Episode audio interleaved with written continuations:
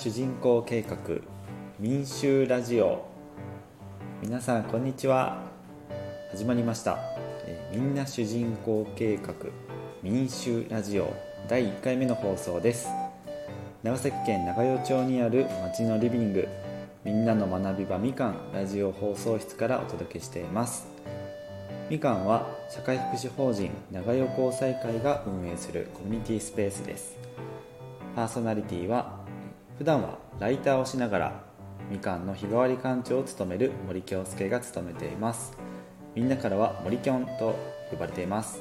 よろしくお願いします。はい、えーまずですねみんな主人公計画とは何なのかの説明をしていきたいと思うんですけれども、えーみんな主人公計画とは、えー僕がライターとして行っている活動です。今までたくさんの人にインタビューをしてあの紆余曲折ある人生とか何かに打ち込む姿などを記事にしてきました。でそこで思ったのが、まあ、誰にでも物語のような人生があってで今もまだその続きを歩んでいる未完成な道半ばなんじゃないかなというふうに思いました。誰もが主人公みんなが主人公そんな気持ちになれるような体験や物語を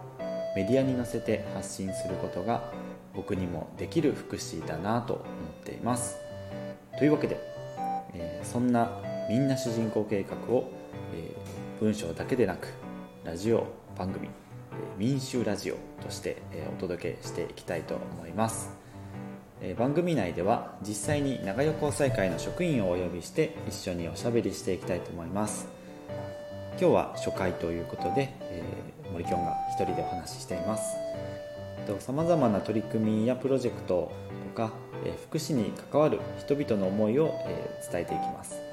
そんなトークを通してみかんのこととか、え特別養護老人ホーム輝きのことこれから始まる障害福祉事業グッドのことなどなどお届けしていきます。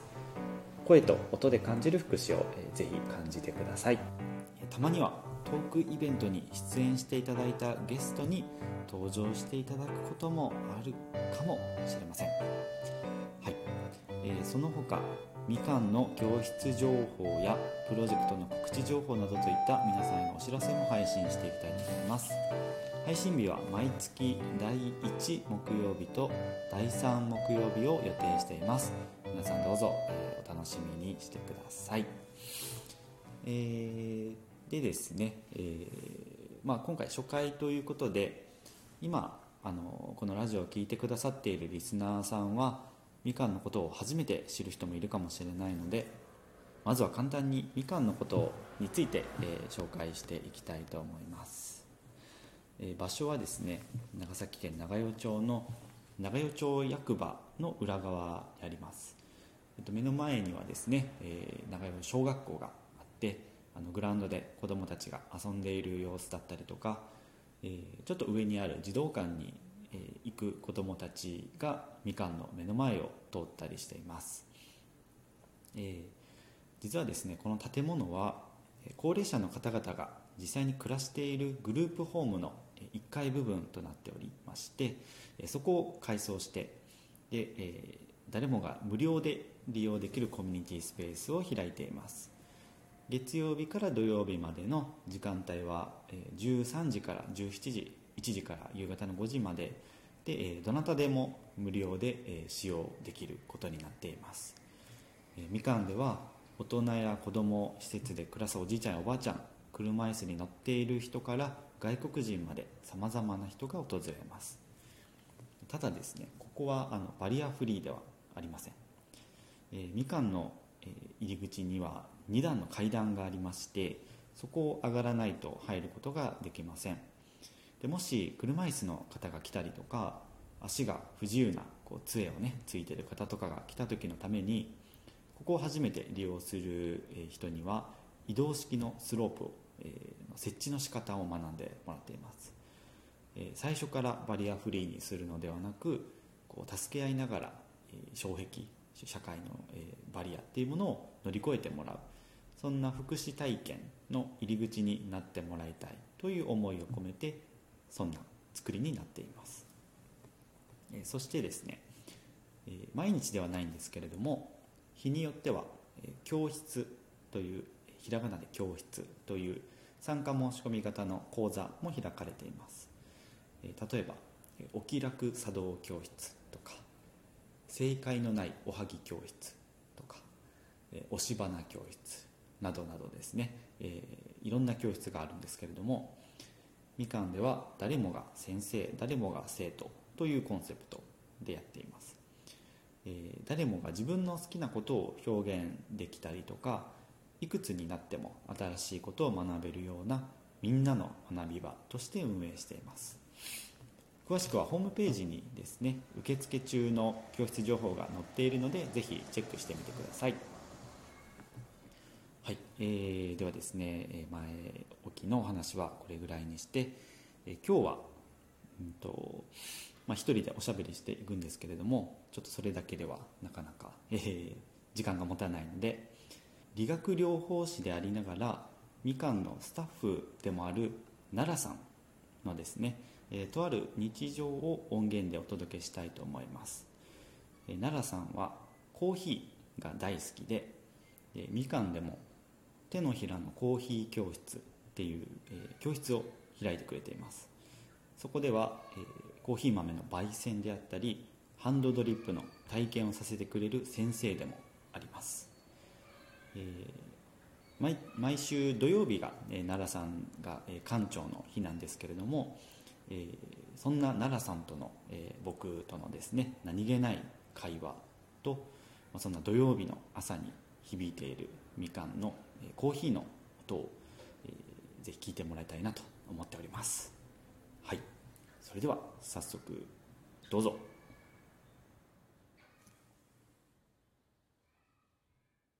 うん、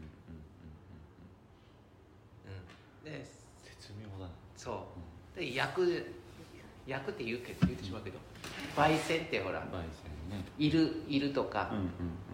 なんていうか炙るみたいな感じやっけんが直接火にはつけない。あー。上でこう。うんそうそうそうそうそう。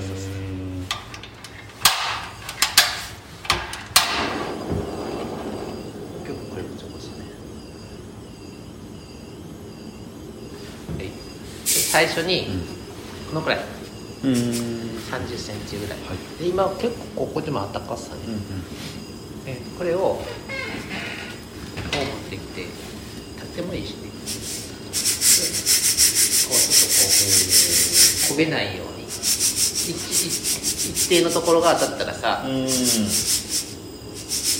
うそこだけ焼きムラができるから、はいはいこう振りながら。あもっと今もうこうちょっと火の遠いから、うんうん。まあ温める段階やけん、うんうんそこまでいらんとけど、くで近づけば近いほどこうちょっと振っていった方がよくあるよね、うん。今はこうまあそんな。その、うん、温める豆を温める作業やって全体的に温まる。しかも。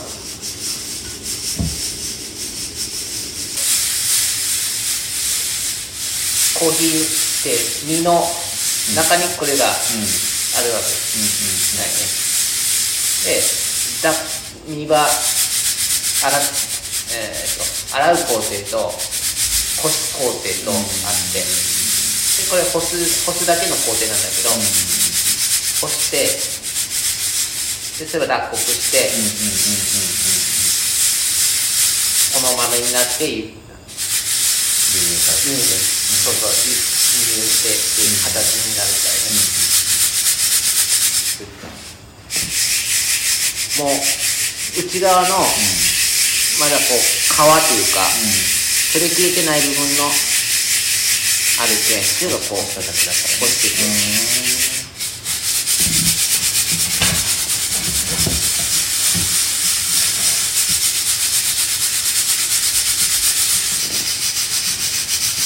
これはねな。あそうそう。昨日、原田さんのうん。バスケのチーム。におう撮影しに行きました。ええそうなんだ。みんなの練習風景とか、はいはいはいはいユニフォームちょっと着てもらってちょっとポートでまあイメージはねそれこそ原田さんはその子たちが、うん。のなんか仕事をっていうのが一番、うん。イメージとしてはですねうんうんうんうん。うん。しやすいよそうねそうそうそう。なんか電車が好きな子がいたりとか、へー。まあ、それこそバスケなんで、ね、スタジアムとか、うんうんそういうところで行くわみたいなまあちょっとこうあのちょこちょこ言ってはいるみたいですけど、まあまだ、ね、そんなどこまで現実かわからないけども。はいはいはい、ただねやっぱ本当なんか楽しかったです。へえ実際数字見たことないもんね、うん。それはもそうそうそう。話は聞くじゃないですかでも原田さんのこうバックグラウンドというかそのこう障害事業やりたいっていうのの根底がそこだから、うんうんね、うんうん普段見てるライフワークだはいはいはい。やっぱそこ知っておいた方がいいかなと思って。そうですね。いや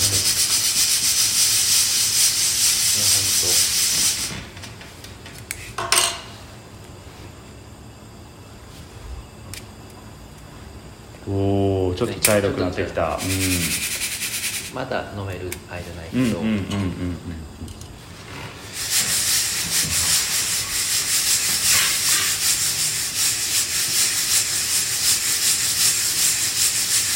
なんか本当に原田さんとも何年か構想じゃないけどさ、うん。記事としては面白くやるね、面白いですね。ねやっぱ打っておく必要はありますよね、うん。どうなるかわかんないから、うんうんうん敵は打っておいた方がいい、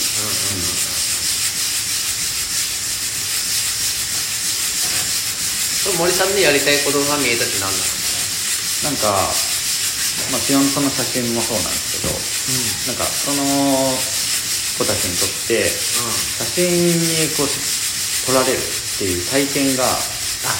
まあ大事なその人にとってのこういい思い出になるわけであはいはい。なんかお守りというか。うんうんなんかすごくこうスポットライトを当てて嬉しかった思い出って取材したりとか撮影したりとか。僕がやってる仕事って結構そういう感覚を与えることができるとはいはいはいはいなんかそういうのをいろんな人にやっていきたいなと思ってて。あ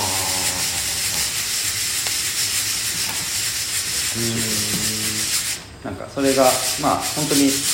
からライティングじゃなくてもいいなって思え思えた。写真でもいいし。あ表現したいね。表現方法ってこと表現方法で。そうそうそう。これ今音のわかるそのピキピキって言言って。うたる言ってる。これが最初水分多めの水分多めの音さね。うんうんうんうんうん。なるほどなるほど。ピキピキみたいな。へえなんかでも膨らんできた。量が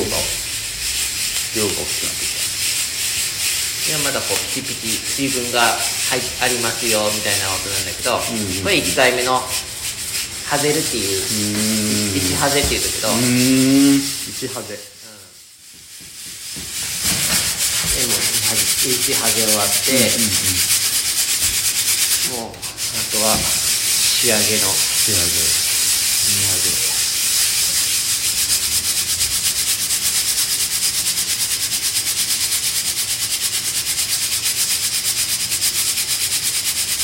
一気に変わりましたねうん色一気に変わる。うんここら辺の香りはたまに嗅いだことがある喫茶店とか。うんうんうん。うんそうだね。うん。ちょっと浅めにいこうか。うんうんうんまだうんわでこいで。で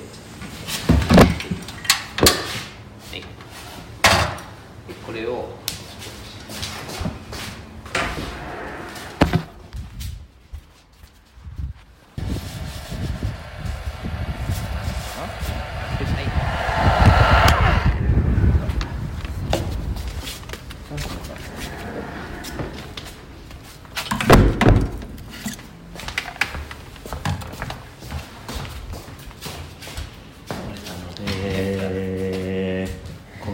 ーヒーがー、よー初めて。できました。でだこれをちょはいっと冷まして、うんうんで実際に味わみでむか、うんうん。はい。いかがだったでしょうか？えーと、僕と奈良さんであのみかんでですね土曜日の朝にコーヒーの焙煎をしながらちょっとお話ししている音と声を、え、聞いていただきました。あのコーヒー豆をですねあの木豆からあのいつも焙煎するんですけどそれねガスコンロガスボンベのこう音とかあのざるでね、えー、コーヒー豆をこうシャカシャカ振る音とかあのパチパチとコーヒーの豆のこう弾けるはぜる音ですね。なんか一はぜなんて言葉がありましたけどもそんな、ね、音がすごくね心地いいなって思いながらあの体験させてもらいました。すごくラジオでね聞いてもすごくこうなんでしょうあの癒される音だったんじゃないかなというふうに思います。でそんなあのコーヒーのね、えー、焙煎をしながらちょっとこう僕のこうことも聞いてもらったりとか、えー、奈良さんの、まあ、コーヒーのこだわりだったりあの入れ方焙煎の仕方っていうのをちょっと聞いたりとかそんなあの、まあ、一緒の作業をしながらお話をする時間っていうのが、えー、あってですね。すごくなんでしょうね。大事な時間だなというふうに思いました。はい。そんな、ま、日常をですね少しあの皆さんにラジオを通して体験していただきました。はい、えー、ではですねちょっと今日は、えー、今回の放送第1回目の放送はこれぐらいにして、えー、最後に告知をして、え終わりたいと思います。えみかんでは毎月いろんな先生を招いて教室を開いています。5月もですねいろんな教室があります。え、ちょっとピックアップしてご紹介したいのは、糸掛け曼荼羅教室というものがあります。あの木の板にですねあの釘をこう規則性のあるこう、えー、順番にこう打ってあるものがありましてそれにこう順番にね糸をかけていくとなんかこう曼荼羅模様というか曼荼羅アートみたいなものが作れるんですけども、えー、それをちょっとこう体験できる実際に作れる教室があります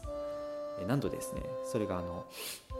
輝きのあの実際の理学療法士さんだったかな、えー、作業療法士さんだったかな、えっと、輝きの職員の方がやっております、えー、先生がですね実際に福祉の職員